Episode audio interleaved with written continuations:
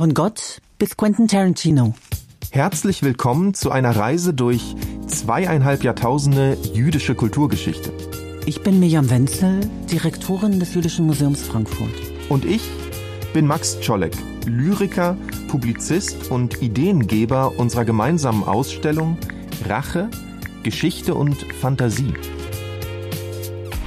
In diesem Podcast unterhalten wir uns sieben Folgen lang über Rache, Religion und jüdische Piraten. Musik, Film, das Internet und die ausbleibende Gerechtigkeit nach der Shoah.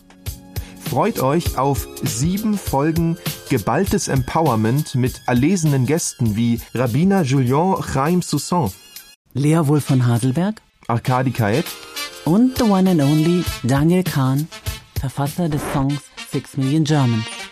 Manchmal sagt ein Song mehr als tausend Teaser. Schaltet, ein.